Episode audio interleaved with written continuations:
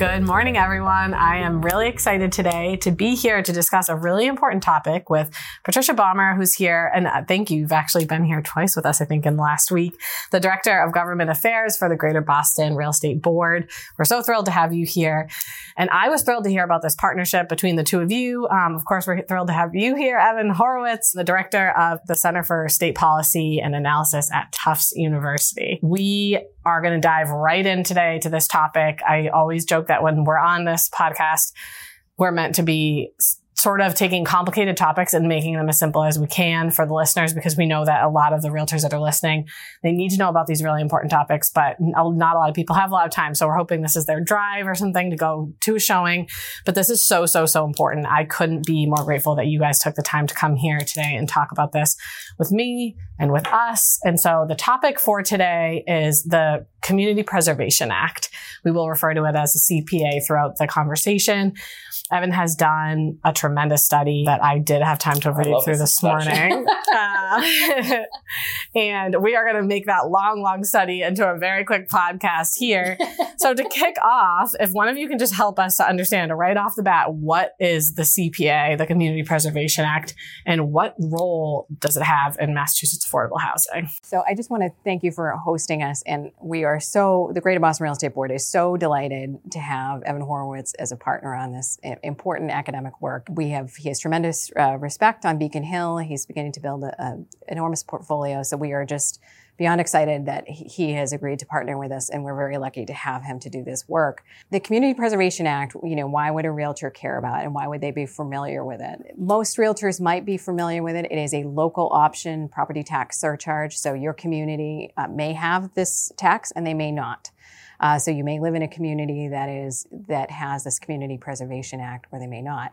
But all of you uh, are paying into a matching trust fund, which goes to fund the Community Preservation Act through the real estate fees. So the, the, Community Preservation Act, just to zoom out a little bit, whether your town has it or not, you are also paying into this fund. But it was a piece of legislation that was passed 20 years ago it was a compromise that was reached between different groups who had an interest in preserving open space, historical preservation, and affordable housing. So that was the three sort of legs of the stool. And over the course of the years, the legislature has amended that act to include recreation. So you, as you're driving around your community, you may notice that parks and playgrounds, there'll be a sign that says funded by the CPA. So in terms of boiling it down to what you see in your community, that's the essence of the Community Preservation Act. But we wanted to take a look at it because it's a piece of legislation that's been in place for 20 years. So we just thought the time was ripe and we had an a, incredible opportunity with a partner like Evan, who's very well respected, to just take a look and say, you know, it, now that this this law has been in place in 20 years, you know, is it working the way that it was intended, and is there an opportunity to just tweak it or improve it, or modernize it a little bit. So we feel like this is going to really help inform the conversation about it. Uh, partly because you know, the CPA is like a classic setup of a state local policy, right? So it maybe the classic. Local communities decide they want to raise additional money. If they decide that, the state says, okay, since you opted into this program, we'll give you some funds so long as you use it for the legs of the stool that uh, Trish was just talking about. So it has this structure that has proved useful in a whole bunch of other areas, you ask cities and towns to do something. If they do it, they get matching funds. So maybe we could take the structure and build on it to improve the ability of cities and towns to build housing. Right. No, I love that. And it sounds like really in its most simplistic form, it's just, I think we're talking a lot. We've heard a lot about different, you know, transfer taxes and things like that. It's like we have this thing that's 20 years old that anything in the world that's 20 years old, whether it's a system in any business, should probably be reviewed. And let's figure out before we start adding more things on, more taxes or whatever, we're going to have to design something new, or should we use what we have and what's sitting there? Um, is that a pretty good why yeah, for I mean, the totally listeners? Fair. Yeah. And it's not just that we should take a look at a, you know, any policy that's been around for 20 years. The whole world has moved on. Yeah. So the ambitions of the original policy no longer match the ambitions of Massachusetts today. Like originally, this was a policy that was chiefly designed to limit sprawl. And limiting sprawl is just not a top legislative or policy priority in Massachusetts today, whereas building housing is. Sure. Absolutely. I think there isn't one person that could disagree with you on that. Inventory is probably our number one issue at the moment. The report does mention that one in five CPA projects is dedicated to affordable housing, and less than one in 20 involves the creation of new homes. Is the CPA working? Well, it's, it's clearly not working as well as it could to produce new homes and support affordable housing, right? Like, you know, Trish mentioned three legs on the stool. It's housing, it's open space and recreation. That's that's one leg, and historic preservation. So if you just divided the projects up randomly, you would expect a third of them to be housing projects, but it's not. It's about a fifth. So that means the others are getting a lot more attention. So a lot more could be going on in the housing bucket and specifically in the new housing bucket. More than that, we found that, you know, when you look at those big numbers, sort of 20%, that's statewide. So that includes both the cities that are really committed to building more housing and the suburban areas that may be less committed to building mm-hmm. new housing. And if you instead look like sort of town by town, there are lots and lots of towns that are spending less than 10% of their CPA dollars on affordable housing. And really, they're supposed to spend at least 10% by the terms of the law. So there's a lot more that, well, there's a lot more towns could be doing. There's a lot more the state could be doing to incentivize towns to build housing using this existing money. I couldn't agree more. So where is the housing being created? What does that mean for housing availability in those areas. So I wish I had a more definitive answer. What I can say is where the money is being appropriated to build housing. So there are towns like Cambridge, and you've heard of it, it's a city. You've, you've heard of Cambridge. I've heard of it, yeah. yeah. They take their CPA dollars and immediately put 80% of it into housing trust every year. Like, oh, we've got this money, we're going to put all of it into our housing trust fund. Now, does that mean they're spending all of it on housing construction? Maybe, maybe not. I wish I knew more. The reporting requirements are not great, but even that you would hold up as uh, an exemplar compared to other towns that are getting their CPA money and putting 10%, the minimum, into a housing savings account and then never spending. We don't really know where housing is being built. What we can say is we know a little bit about who's appropriating money for housing, where, and it seems to be that the urban areas are devoting more of their CPA dollars to housing, whereas the suburban areas less so. The rural areas are kind of interesting because you might, I guess, going into this, I, I, sort of expected that the rural areas would look like the suburban areas. They'd be reluctant to build housing. They would use their money for open space, but that doesn't seem to be the case. The rural areas are much more likely to use their CPA dollars for housing, both affordable housing and new housing construction, um, than the suburban areas are. Interesting. Well, that's a good thing. Can you tell us a little bit more or just give us a better explanation of what are these housing trusts? And I know the report came back that you obviously discovered that there's some issues with them. Can you get a little bit into that? Yeah. So when I say that towns are spending X dollars on housing through CPA, whatever, that doesn't really mean that they're necessarily building new things. Mm-hmm. There are a lot of allowable housing spending possibilities. You can, for instance, hire consultants to help you with your planning. You can purchase land for future construction. You can rehab under certain conditions. And one of the allowable things is you can just take that money and put it in a local housing trust. This is a savings account. The idea there is eventually you're supposed to use that money to do one of the other allowable things, uh, build housing or rehab or whatever it is. But once the money goes into that housing trust, there's very little insight into where it's going, is it spent, how it's spent. So we don't really know. Hmm. And these trusts have gotten really popular over time. In the early years, something like one in 10, one in 20 CPA housing projects involved just taking money and putting it into a trust. And more recently, it's more like one in three, one in four.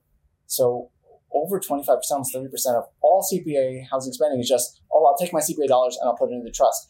And does that trust then go on and spend money to build housing? Maybe, but maybe not. And right. we don't really have enough insight into, into that. And there are some, you know, the state has some reporting requirements, they're just not enforced. Sure.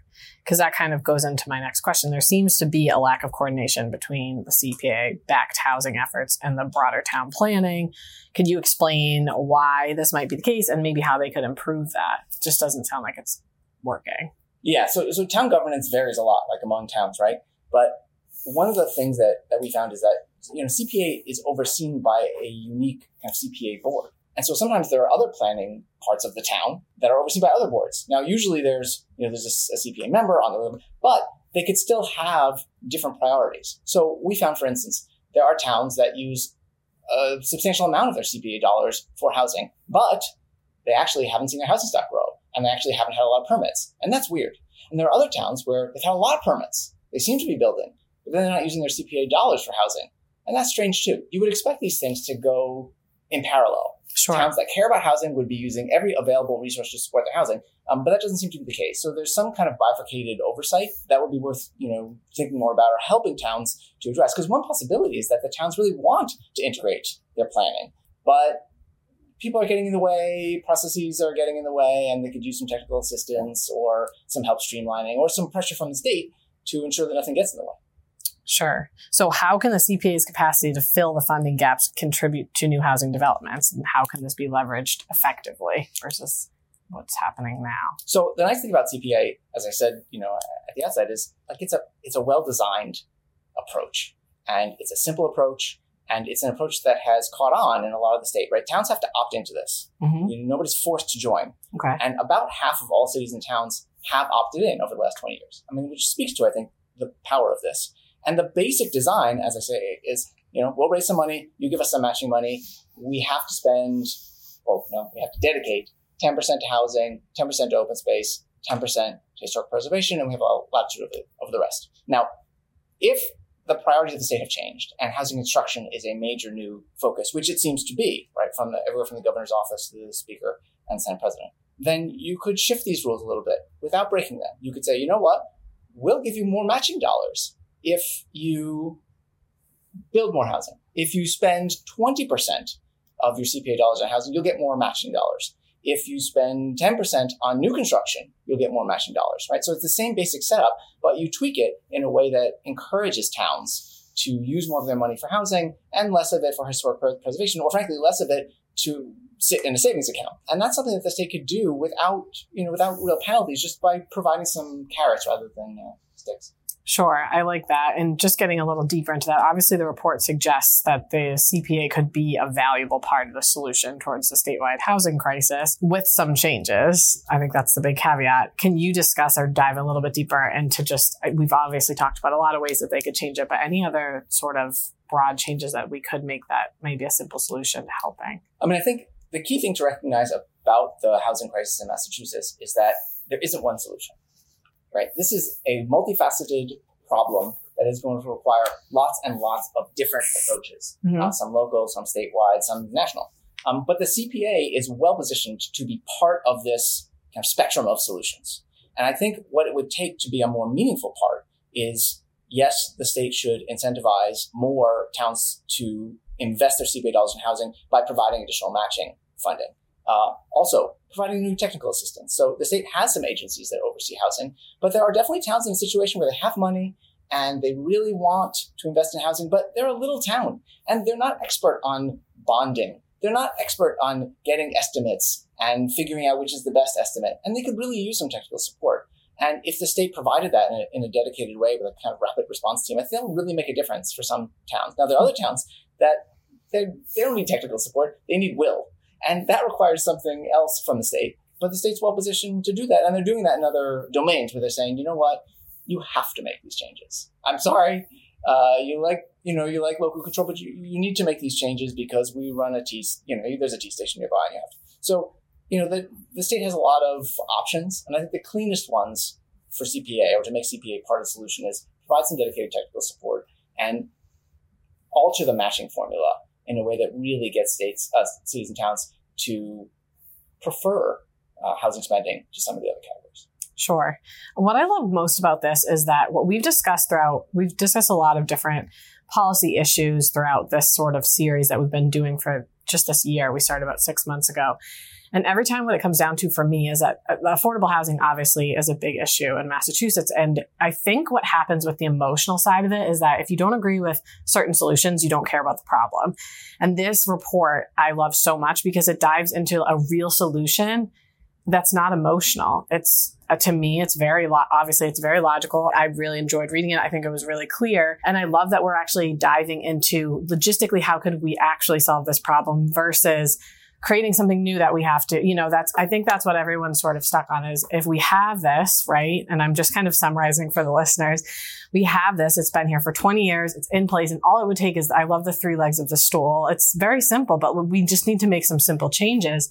And that's not something that should offend anyone or make anybody upset or emotional. It's just, it's a great conversation to have because we don't need to talk about more taxes necessarily when we have all this on the table. We just might need to tweak it, and it could be a solution to a problem like you mentioned that didn't exist 20 years ago necessarily to the degree that exists now. We have different problems, just like most things 20 years later. And so I really love going through this. Is there anything else major you want people to take away today?